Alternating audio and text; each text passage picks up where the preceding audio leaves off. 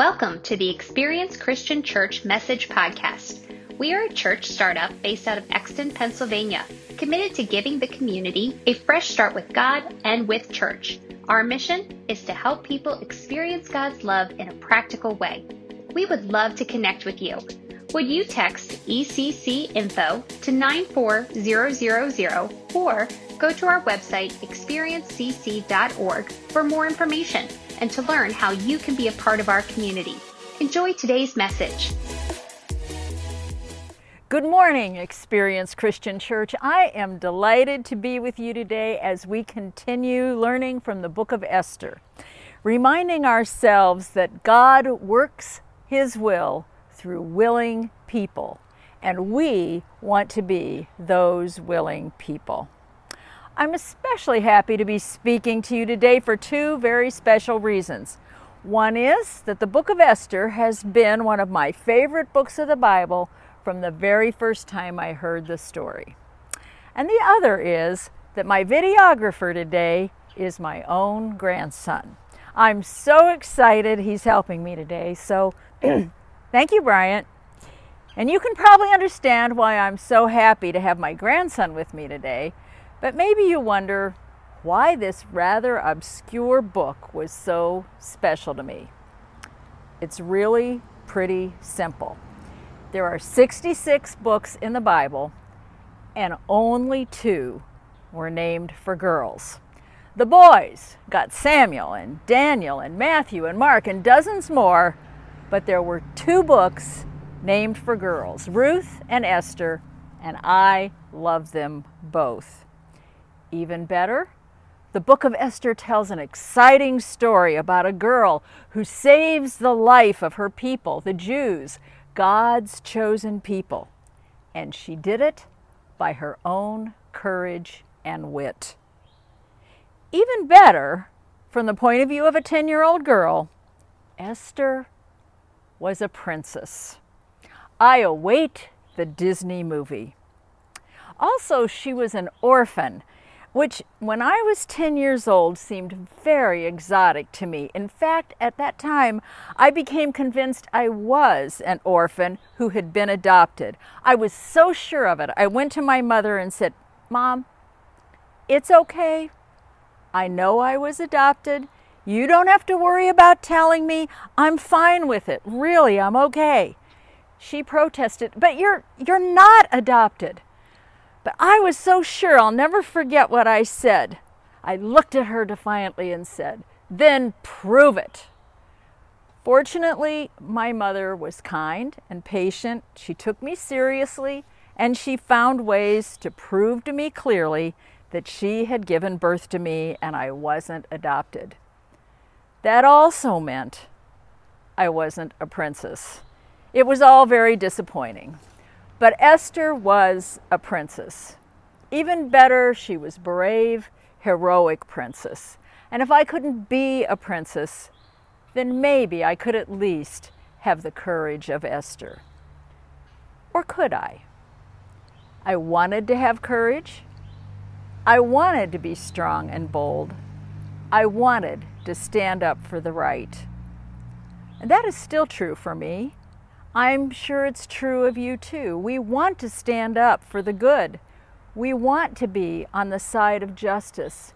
We want to speak up when our voice is needed. But courage is tough. I think of places I've worked where racist or sexist jokes were told, and I wanted to speak up, but it's hard. And when you do speak up, then people get mad at you and they say things like, lighten up, where's your sense of humor? I was only kidding. What is your problem? And maybe you've learned of a situation of abuse or mismanagement of funds or behind the scenes cruel jokes about a person or a group of people. But if you report it, the consequences might get out of your control. You could maybe lose a friend or lose a job or a friend could lose a job. Or maybe you're in a family setting at a dinner table and you're afraid to speak up because of all those tensions lurking underneath the surface. And eventually, you know, everyone will be mad at you for breaking the code of silence. And yet, and yet, we want to be people of courage, people who are willing to let God work through us. We may never realize the true cost of our cowardice. I remember when I was in middle school, there was one particular girl that the kids made fun of.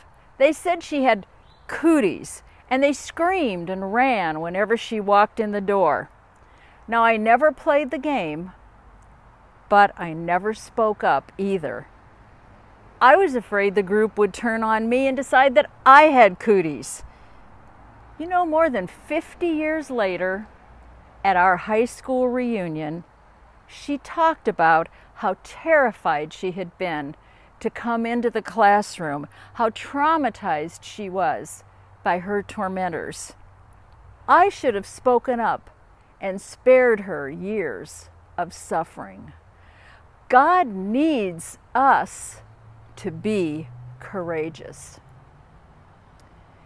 Now, Matt has told the story of Esther, so I'll just give a brief reminder.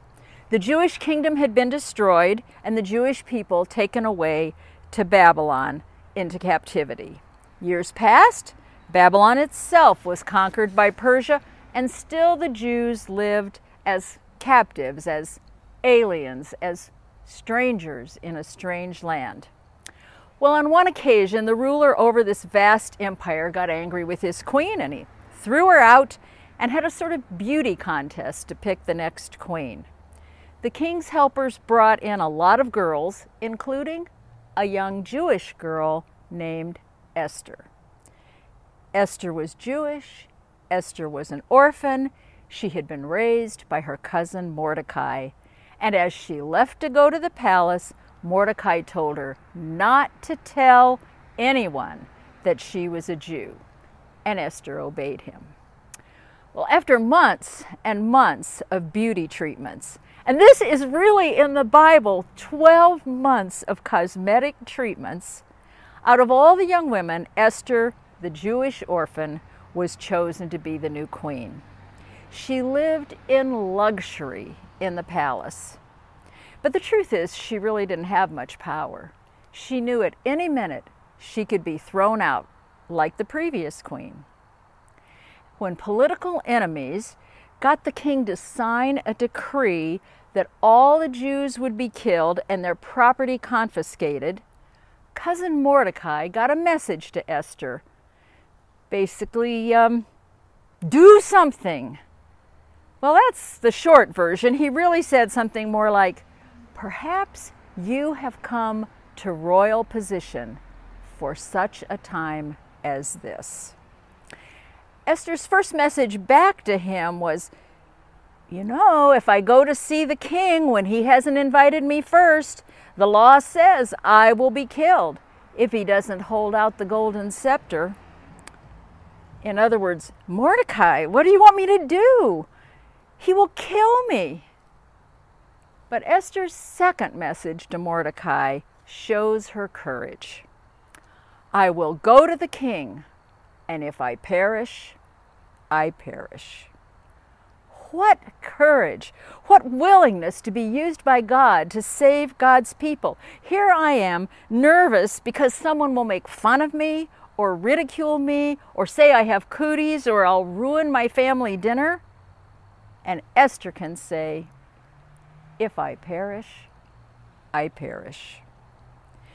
But you know, there's more to Esther than just courage. It is a courage guided by wisdom. It's not a foolhardy or light-hearted courage.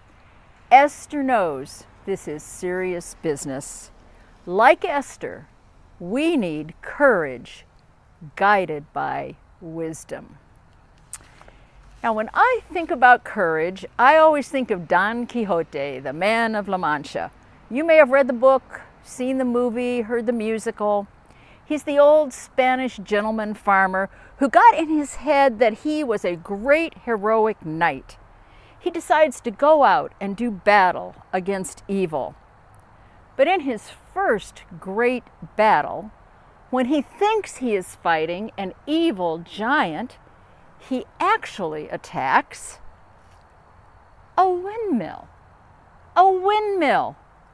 It throws him off his horse, breaks his lance, breaks several ribs, knocks out half his teeth. Is this courage? He wasn't afraid to attack, but it was a totally foolish effort. In contrast, Esther tells Mordecai to gather all the Jews in the Persian capital city of Susa, where they lived, and hold a fast for three days. And after that, she would go into the king. Now, fasting is denying oneself something, usually food, in an effort to focus one's attention on God and prayer. And fasting was an important part of Jewish worship. So Esther joins in these three days of fasting and prayer before she acts. She is not going to rush headlong into the throne room.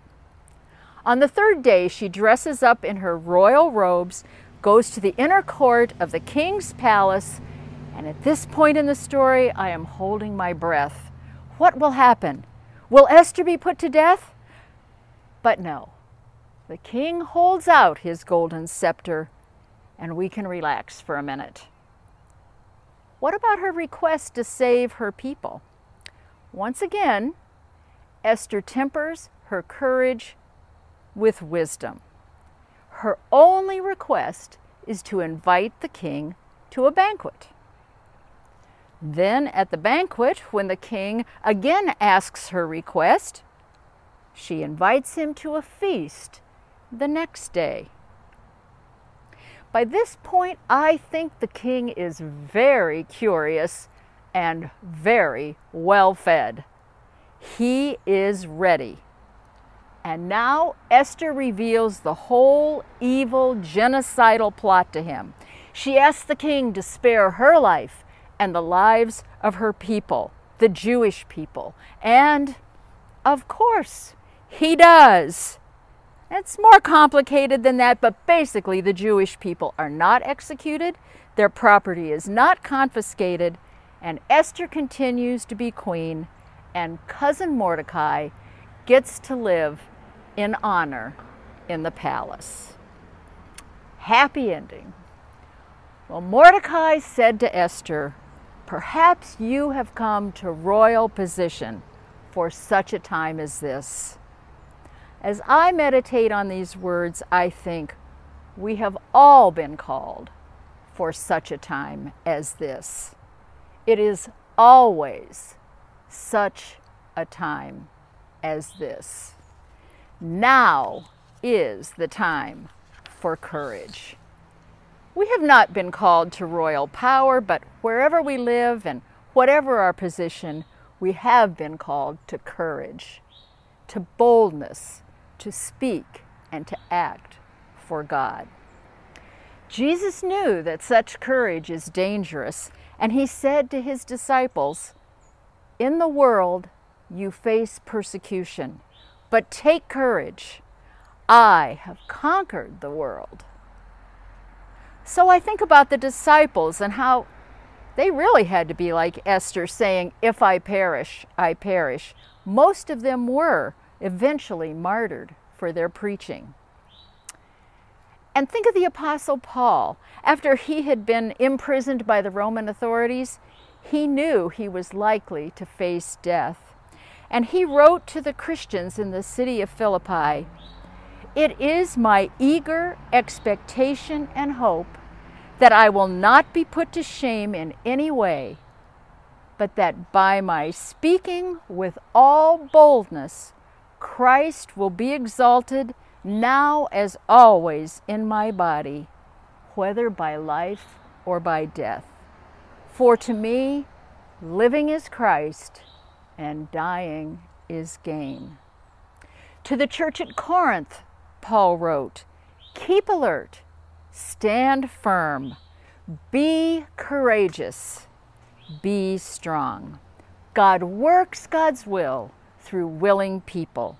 It takes courage to be that willing person, and getting that courage begins in prayer.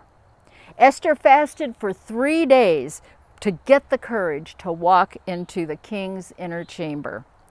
We can begin our journey to courage by praying for courage and by listening to God's promises to be with us. Over and over throughout Scripture, God promises to be with us as we work for God's purposes. Just before Moses died, he spoke to the assembled people of Israel, saying to them, Be strong and bold, because it is the Lord your God who goes with you. He will not fail you or forsake you. And as if that wasn't enough, Moses spoke personally to the new leader, Joshua, and said, Be strong and bold. It is the Lord who goes before you. He will be with you.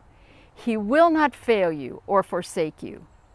Do not fear or be dismayed. The book of Psalms puts it this way Wait for the Lord. Be strong and let your heart take courage.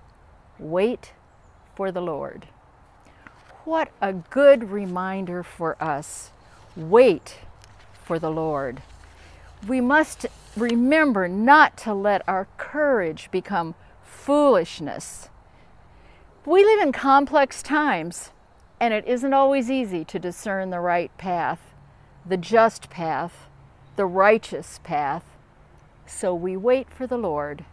We pray, and we pray with others in our community, and together we gain the courage to act, to bring about God's will. Sometimes I think I have envisioned Esther acting alone, the bold princess defying everyone. But that isn't an accurate picture. Esther was completely unaware of the danger to God's people until Mordecai informed her and awakened her conscience. And even when she decided to act with courage, she did not act alone. She had Mordecai and all the Jewish people of the great city of Susa fasting along with her for three days before she ventured into the throne room. Perhaps that is a good image of the kind of church we want to be. Individually, we are committed to justice and courage. And as a group, we support each other to face the difficult task so that no one is ever completely alone. We must be united in courage, and when we are united, we will have the courage to act. This unity of courage is very evident in the early days of the church in Jerusalem when Peter and John were put in prison for telling the good news of Jesus. As the Christians gathered to pray, they didn't ask for protection and safety. Instead, they prayed, And now, Lord, look at their threats and grant to your servants to speak your word with boldness. What a lesson to us. Look at the threats, and God grant us the courage to speak with boldness. I'm never going to be a princess or a queen either. But there is a lot I can learn from Esther, a lot we can learn together. For one thing, we aren't in this alone. We are in this together. We are a community seeking justice and righteousness together. Second, I need to stay informed with good sources of information and not dark web conspiracy theories. We need someone like Mordecai in our lives, pointing out the needs of people needs for food and housing, for medical care, clothing, and so on. Especially in these COVID times, I am tempted to stay safe in my own snug cocoon. And it's more important than ever for me to pay attention to the hurting world around me. Third, I don't need to rush into action, attacking windmills and breaking my bones for nothing. I need to temper my courage with wisdom. Take time for prayer. Wait for the Lord. And four, eventually, I need to speak up and act. on behalf of those in need, just like Esther spoke up to save the lives of the Jewish people, immigrants and aliens in Persia. For me, I wish I could go back to that middle school classroom and act with courage. I wonder how Yolanda's life would have changed if I had spoken up boldly. And I don't always have to be Esther in the story. Maybe there are times when I will be like Mordecai, helping someone else act with courage, tempered by wisdom. I remember once when a dear friend of mine had just started a new job, her dream job, really, and things were going great except for this one older man, a married man, her superior at work, and also very important for her to succeed in her profession. And he began giving her way too much attention, inappropriate attention. Fortunately, he didn't grab or grope, but he just showed up at her office way too often. He sent way too many personal messages. He talked way too often about his unhappy marriage, and he just gave way too many compliments on her physical appearance. You get the picture. She and I were walking buddies at the time, and as we walked, we talked about how she could respond. Clearly, she had to do something. But she had to speak and act in such a way that she didn't jeopardize her job or her professional advancement. So she needed to draw some clear lines without creating a disastrous confrontation. Well, we didn't come up with a magic solution, but I was able to help her figure out how to stop the inappropriate behaviors, keep her job, and avoid a blowup. She was able to be courageous and wise, knowing that she wasn't alone, that someone was praying for her as she acted. We didn't fast and pray, but we sure did walk and pray. I don't know what God is calling you to do now, but now is the time. Maybe there is a neighbor who needs love.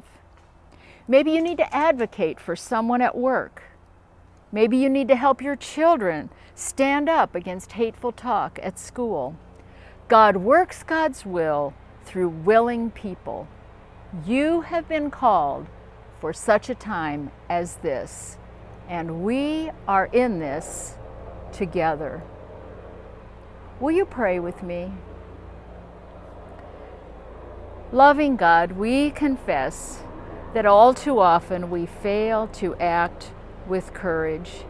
And we ask that you would open our eyes to see the needs around us and then give us the wisdom to act boldly for you.